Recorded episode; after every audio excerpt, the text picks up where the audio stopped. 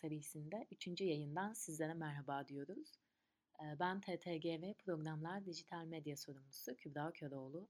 Ben TTGV danışmanı Tolga Özek. Bu yayında konuğumuz doçent doktor Emre Huri. Kendisi Hacettepe Üniversitesi Tıp Fakültesi Üroloji Anabilim Dalı öğretim üyesi. Birlikte medikal teknoloji alanında yaşanan son gelişmeleri ve gelecek öngörülerini konuşacağız.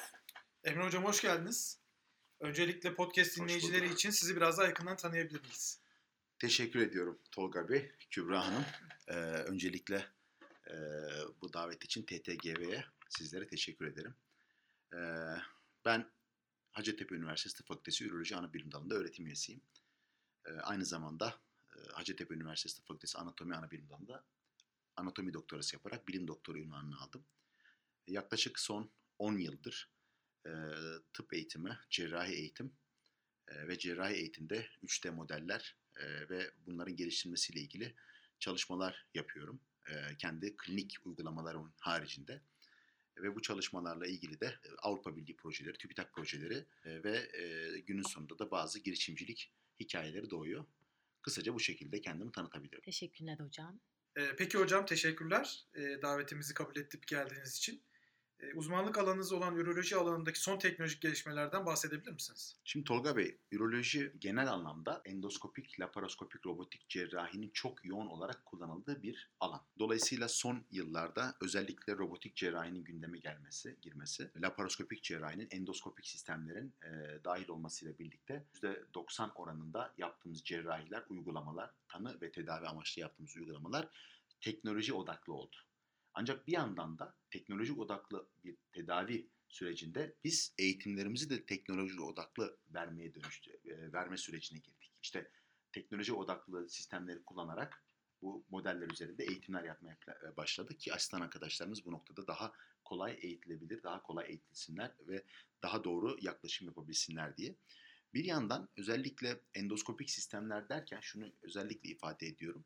Hem uluslararası hem Türkiye'de yeni gelişen bir kavram var. Bu endoskopik sistemlerin görselleştirme görüntüsüyle ilgili daha kaliteli görüntü almaya yönelik bazı yeni açılımlar var. İşte üroloji biliminde şu anda bizim yaptığımız uygulamalarda buna çok müsait. Dolayısıyla da teknolojinin birebir kullanıldığı üç boyutlu robotik veya non-robotik daha doğrusu açık cerrahi de üç boyutlu görüntüye dönüştürebilen gö- gözlükler kullanarak cerrahi daha doğru, daha iyi yapabilecek bir sistem sistemlere sahip olan bir alanda çalışıyor. Endoskopi alanındaki gelişmelerle ilgili Tennessee State University'de öğretim görevlisi olan Dr. Erdem Erdemir ile gerçekleştirdiğimiz webinarda da bazı konular öne çıkmıştı. E, merak eden dinleyicilerimiz İdeaport YouTube hesabından dinleyebilir. Teşekkürler Tolga. Geçtiğimiz günlerde gerçekleştirdiğimiz Twitter sohbetine de katılmıştınız hocam. E, MedTrain 3D e, ModSim projenizi biliyoruz. E, bu projede ürolojik cerrahide gerçek hasta verilerinden 11 ayrı istasyonda 50 organ parçalı fiziksel simülatör geliştirdiğinizi belirtmiştiniz. E, projeden kısaca bahsetmenizi rica edebilir miyiz? Hangi ülkeleri kapsadı? Kaç uzman ile çalıştınız?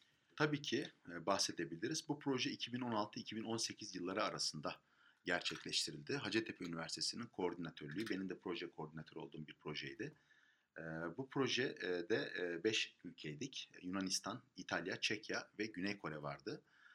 Biz bu projede temel amacın temel amacı ürolojik cerrahi uygulamaların Avrupa Üroloji Board'unun yani Avrupa Üroloji Kurulu'nun eğitim veren ana kurulun müfredatına göre verilmesi gereken cerrahi eğitimleri hasta hasta tabanlı veyahut da kadavra modelinden aldığımız tomografi görüntülerinin 3 boyutlu modellenmesiyle ve bu modellerin de 3D yazıcılarla veya simülatörlere dönüştürülerek cerrahi eğitimleri veyahut da anatomi eğitimleri eş zamanlı olarak verilebilir e, verilebilirliğini değerlendiren bir projeydi. Kesin verilecek demiyorum çünkü biz veriler elde ettik bu proje sonunda. E, Dolayısıyla da 5 ayrı ülkenin her bir ülkenin kendine göre çıktılara katkısı vardı. 4 ayrı çıktımız vardı. Birinci çıktığımızda 3 boyutlu anatomik modellerin rekonstrüksiyonu, yazıcılara aktarılması, radyoloji görüntü kullanılarak. İkinci çıktığımızda yine bu radyoloji görüntülerde elde ettiğimiz modellerin 3D, 3 boyutlu simülasyon sistemlerine aktarılması. Üçüncü çıktı ise tabii ki bu verilerin standartizasyonu. Biz bu standartizasyon çalışmalarını benim de başkan yardımcılığını üstlendiğim IEEE, IEEE EMBS 3D Based Medical Application çalışma grubu olarak gerçekleştirdik. Bu iki yıl süresi içerisinde bu standartizasyona katkı sağladık bu süre içerisinde yaptığımız verileri e, katarak. Dördüncü e, çıktığımızda tabii ki bu modeller üzerinde eğitimler yaptık. Bu eğitimleri değerlendirdik. Eğitim veren kişi doğrudan öğrencilerimizi değerlendirdi. Öğrenciler de modelleri değerlendirildi. Dolayısıyla da bu bu sistemleri de daha sonra bizim MedTrain 3D ModSim web sitemize yükledik ve bu, bu web sitesinde de şu anda bu e, eğitimlerden görseller ve e, webinar çalışmalarını, e, uygulamalarını e, izleye, e, izlenebilir hale dönüştürdük. Biz 80 e, bir web sitemiz var. medtrain3dmodsim.eu diye. Bu e, kısaltma Medical Training 3D Modeling and Simulation kısaltması. Ve şu ana kadar 5000'den fazla visitor'ımız, ziyaretçimiz var web sayfamıza. 80'den fazla ülke bu projeye ilgi göstermiş ve 2 yıl içerisinde sadece benim yaygınlaştırma amaçlı gittiğim 50'ye yakın etkinlik oldu. Bu da tabii projenin impactını, etkisini, değerini çok fazla arttırdı. Dediğiniz gibi 11 ayrı istasyonda 50'den fazla parça oluşturarak biyomodeller ve fiziksel simülatörler ortaya koyduk. Ve bu simülatörlerde de birebir endoskopik, demin sordunuz ya ürolojideki teknoloji, o uygulamaları tıp öğrencilerimize, e, üroloji asistanlarımıza, aynı zamanda da mühendislik fakültesinde okuyan öğrencilerimize, yani sağlık teknolojisine ilgi duyan öğrencilerimize uyguladık onları ve e, onların başarılarını karşılaştırdık ve işte e, elektrik, elektronik, makine mühendisliği, biyomedikal mühendisliğinde çalışan, daha doğrusu eğitim gören öğrenci arkadaşlarımız bu sürece dahil oldular ve, iki, e, ve 290 ölçülebilir veri elde ettik 290 kişiden. 500'e yakın kişiyi de e, bu eğitim sürecine dahil etmiş olduk bu projemiz sonrasında. 2018 Eylül itibariyle resmi olarak Türkiye Ulusal Ajansı'nın kabulüyle projemiz bitti. Ama proje devam ediyor. Şöyle devam ediyor. Bu projeyle birlikte yine yeni başlattığımız, e, TİKA ile başlattığımız veya başka kurumlarla başlattığımız çalışmalar, ek çalışmalar da yine yaygınlaştırılması için devam ediyor. Şimdilik bunları söyleyebilirim. 2018 yılında e, Türkiye Teknoloji Geliştirme Vakfı olarak farklı sektörlerden pek çok isimle birlikte hazırladığımız gelecek öngörüleri temalı Teknoscape raporumuzda sırasıyla yapay zeka, nesnelerin interneti, bataryalar, işlemciler, ileri malzemeler, sensörler, robotik, katmanlı imalat, artırılmış gerçeklik ve genetiğin ilk 10 öne çıkacak teknoloji arasında olacağının öngörüldüğünü paylaşmıştık. E, katılımcılar ve e, izleyicilerin oldukça ilgi çeken bir rapordu. E, sizce hocam bu teknolojilerin sağlık alanına dokunuşları noktasında 2019 yılında neleri yaşadık, yaşıyoruz ve öngörmeliyiz? Ayrıca e, startuplar malum çok önde gelen bir husus teknoloji geliştirmede. Medikal teknoloji alanındaki startupları yerel ve global ölçekte nasıl buluyorsunuz? Şimdi öncelikle bu bahsetmiş olduğunuz veriye istinaden şunu söylemek isterim. Şimdi sağlık teknolojileri deyince ne anlıyoruz?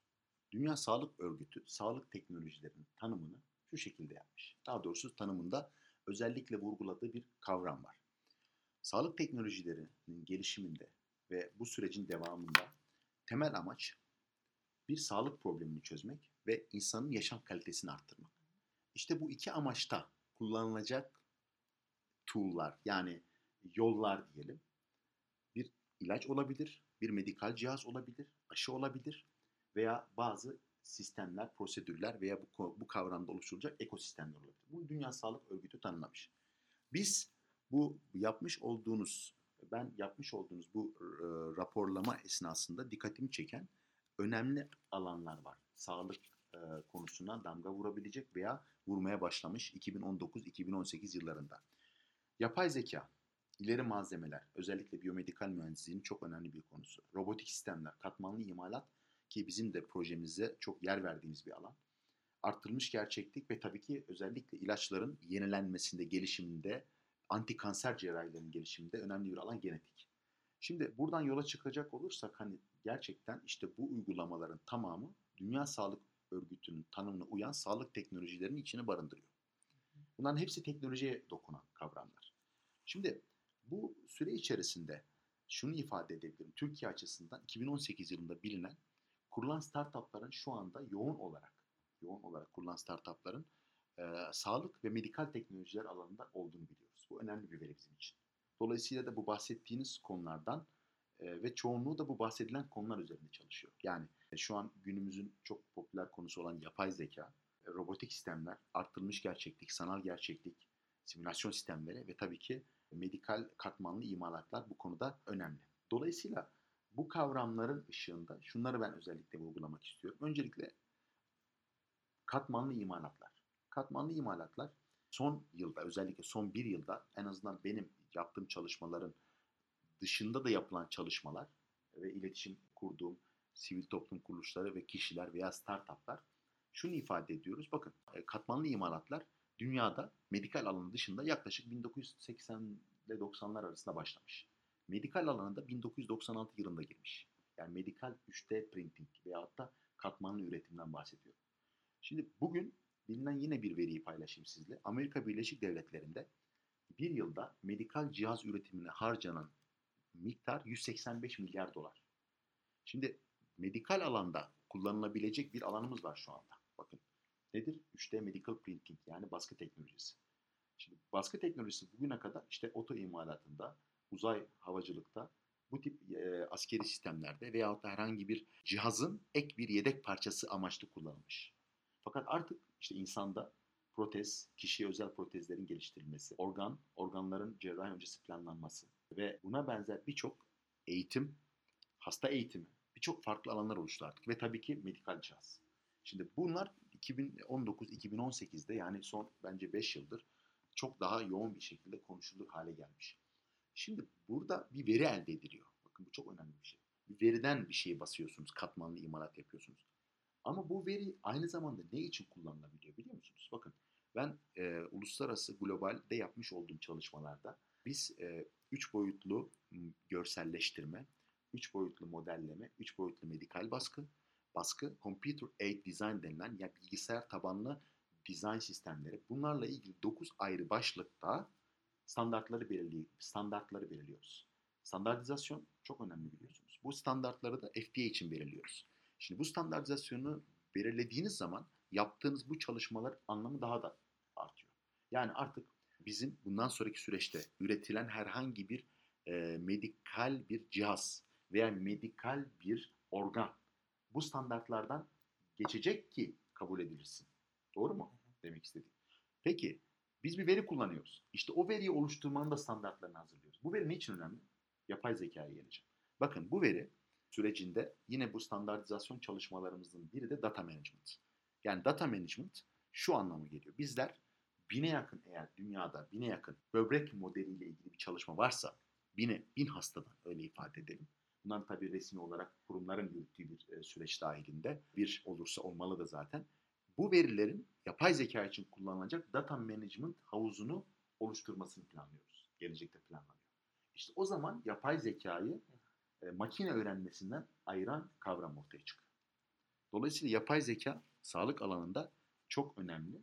Fakat yapay zekayı işte hadi e, bakış açısına baktığınız zaman sadece hadi gelin verileri toplayalım bir yapay zeka değil. Çünkü biz cerrahide veya bir hastalıkta veyahut da cerrahinin veya bir hastalığın prognozunu bir sonraki aşamasını öngörmede kullandığımız veya bir ameliyata başlamadan önce acaba ne gibi yüzde kaç oranında bu ameliyatta komplikasyon yapma ihtimali olur dediğim zaman o ameliyatın binlerce defa yapılmış sisteminden bana çıkacak rapordur yapay zeka. İşte onu sağlayacak sistem görüntüleme sistemleri ve o görüntüleme sistemlerinin 3D modellenmiş hali. Dolayısıyla net anlatabiliyorum değil mi? Globaldeki bu standartizasyonun çalışmaları doğrudan bu konularla ilgili yapay zekaya yansıyacak. Dolayısıyla şöyle diyebilir miyiz? Farklı bu bahsettiğimiz ana konular belki hepsi birbirini besleyen konular. Aynen öyle. Sonuçta farklı bir şeye Bakın. dönüşecek. Aynen öyle. Bunların artı, bakın yine bir- birbiriyle ilişkili olarak artırılmış gerçeklik. Şimdi artırılmış gerçeklik nedir? Artırılmış gerçeklik, gerçek physical yani gerçek bir ortama, dijital bir ortama soktuğunuz anda artırılmış gerçeklik oluyor. Bu dijital ortamı hareket hal, hareket ettirirseniz de mixed reality, karma gerçeklik oluyor. Ama esas mesele Tolga Bey, bunların ana orijini nereden geliyor? Bakın, şimdi artırılmış gerçekliği niçin kullanıyoruz? Ben sağlıkçıyım. Sağlık alanında kullanılmasını öngörüyorum. Başka alanlar da zaten kullanıyor. Savunma. Bakın savunma artırılmış gerçeklik. Sağlık bunları zaten eğitimlerinde kullanıyor. Ama bizim amacımız sağlık alanındaki bu tip simülasyon sistemlerinin artması, artırılmış gerçekliğin artık kendi ekosisteminde bir öğretim e, sisteminde, bir ana bilim dalında, bir üniversitede kendi artırmış gerçeklik ekosistemini oluşturacak bir yola gidiyoruz biz artık. Bunları satın almayacağız. Bizler üreteceğiz. Öğretim üyeleri üretecek bunları. Bakın bu çok önemli bir şey. Bugün benim sadece sahip olduğum 3-4 tane kendi alanımla ilgili sanal gerçeklik bir eğitim sistemi var. Tıp öğrencilerime bununla ilgili eğitimler veriyorum. Ve bu şekilde e, asistanlarım aynı şekilde. Dolayısıyla artık bu artırılmış gerçekliğe konu olan modeller ne? Yine 3D modelleri. Yine radyolojik görüntüler. Dolayısıyla hepsi belli yerlerden çıkıyor.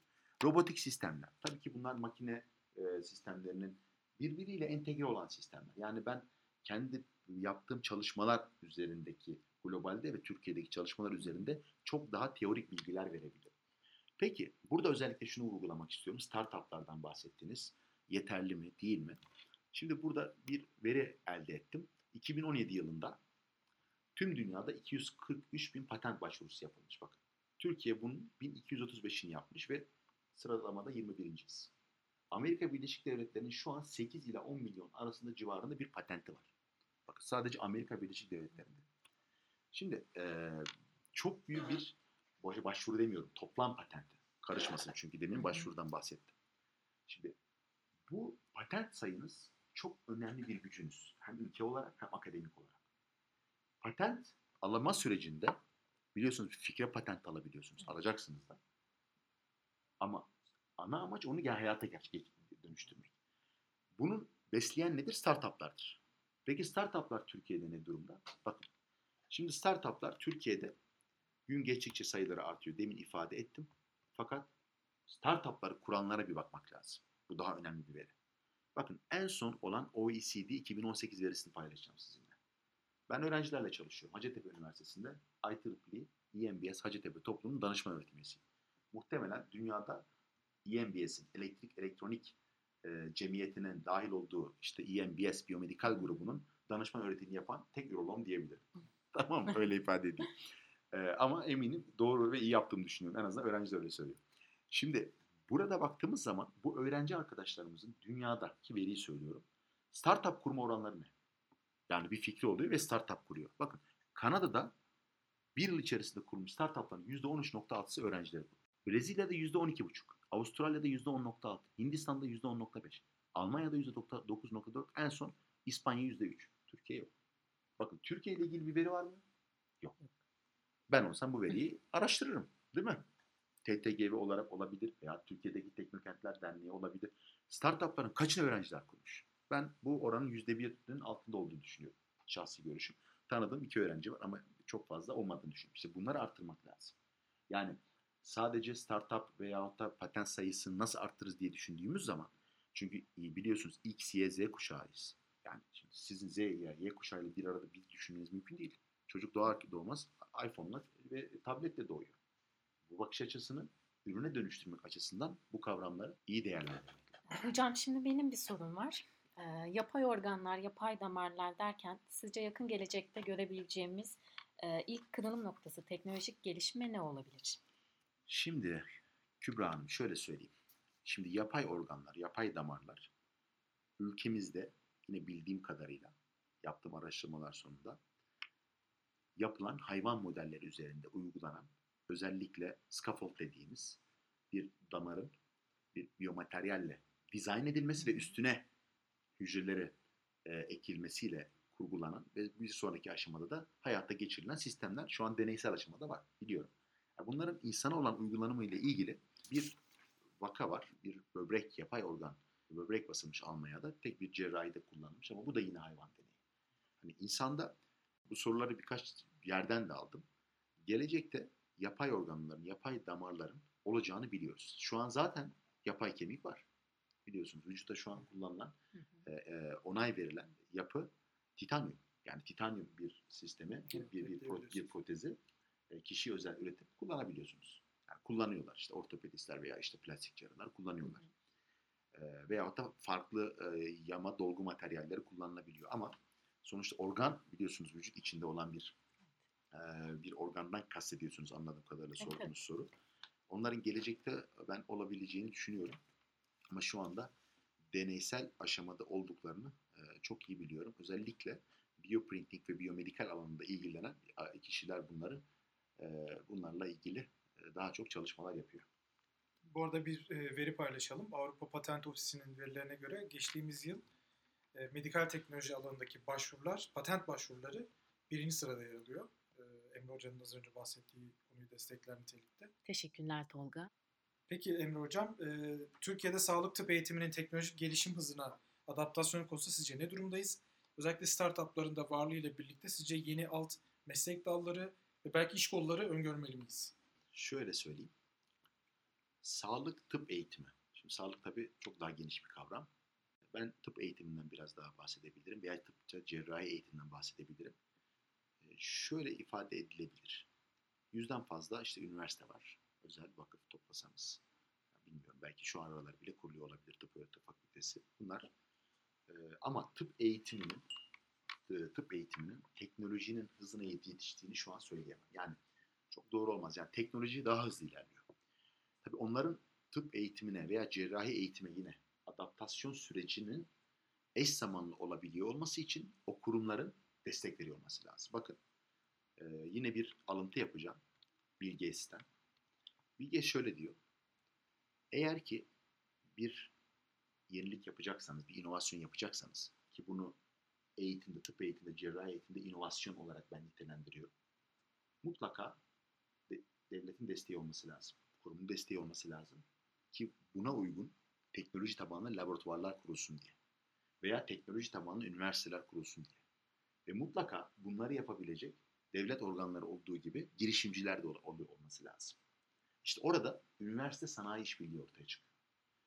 Bu hızı yakalamamız şu anda yakaladığımız ülke olarak kişisel görüşüm çok da yakalamadığımızı henüz düşünüyorum ama yakalayacağız ona eminim.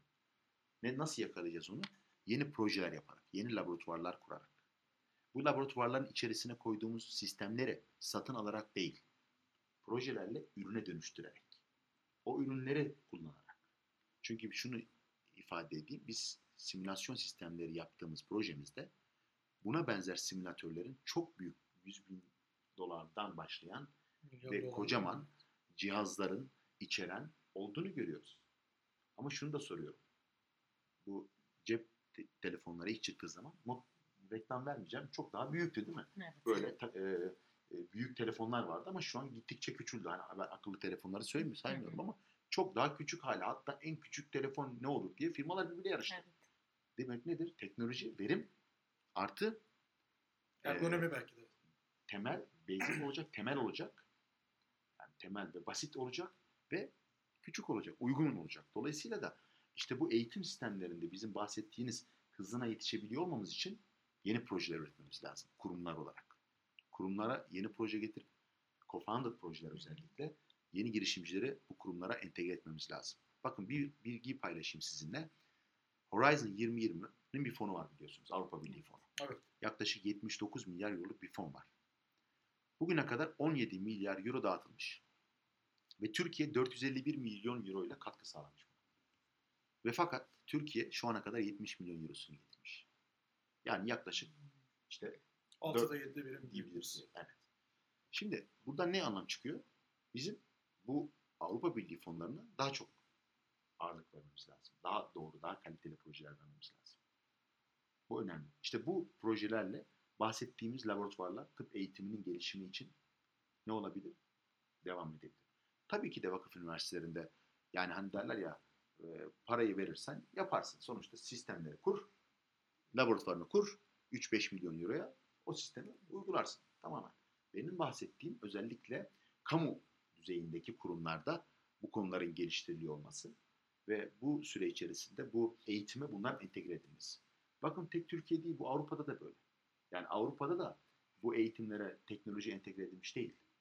Bir anımı anlatayım bir olayı. Avrupa Üroloji Board'unun yeni yönetim kurulu toplantısında biz ben Avrupa Birliği proje ürünlerini yaptığımız çalışmaları sundum. O zaman daha ürün haline dönüştürmemiştik. Fikriydi. Ve aynen şunu söylediler. Ben dedim ki önerdiğim şey şu. Siz bir üroloğa Avrupa Birliği, Avrupa Üroloji Board'unun sertifikasını verdiğiniz zaman bir sözlü, bir yazılı bir sözlü ayağı var. Sözlü ayağında bu cerrahi bir branş değil mi? El becerilerini de en azından bir standartize etmeniz lazım.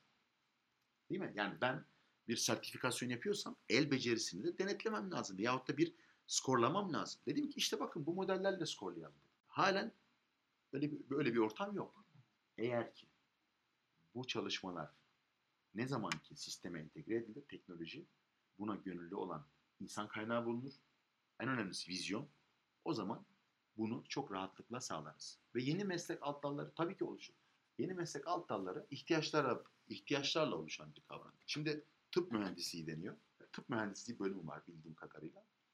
Bir e, yerde Türkiye'de. Önemli bir bölüm. Ama benim önemsediğim, daha çok önemsediğim şey şu. Tıp fakültesi sonrasında mühendislikle ilgili çalışmaların yapılması. İkisini birleştirmek çok kolay değil. Yeni alt branşlar özellikle tıp yani lisans düzeyindeki öğrenime ek olarak geliştirilecek kavramlar ve meslekler olacaktır. Mesela yeni kavramlar tıp mühendisliği dedik değil mi? Veya, veya, veya bakın yeni bir kavram e, paylaşayım sizle. Biyomedikal mühendislerini biliyorsunuz. Anatomi bilmeleri gerekiyor. Öğrenmeleri gerekiyor. Ve bir buçuk aydır en az belki 500'e yakın biyomedikal mühendis öğrencisiyle bir araya geldim. Anatomiyi neden öğrendikleriyle ilgili soru işaretleri var. İnsan için cihaz üreten, sistemler kullanan bir bölüm. Fakat anatomi neden? Dolayısıyla mühendisliğe spesifik bir anatomi eğitimi önemli mesela değil mi? Bakın Evet. burada bir vizyon ortaya koydum. Mühendislere özel, mühendislik eğitimine özel. Aynı zamanda cerrahi anatomi, deney, deneysel cerrahi bölümler. Yani bu yeni meslek dalları esasında ekosistemlerin içerisindeki alanları dolduracak vizyonları tamamlayacak. Ve en önemlisi yeni meslek alanlarında çalışan arkadaşlarımızın işte ülkemize katma değer arttıracak yeni cihazların, işte özellikle sağlık alanındaki MR cihazları, ultrason cihazları, tomografi cihazları değil mi? Dijital X-ray cihazlarının gelişimlerine katkı sağlayacaktır diye tahmin ediyorum. Ee, Bunların hepsi bir arada olacak şey. Fakat bir cümleyle özetleyeyim.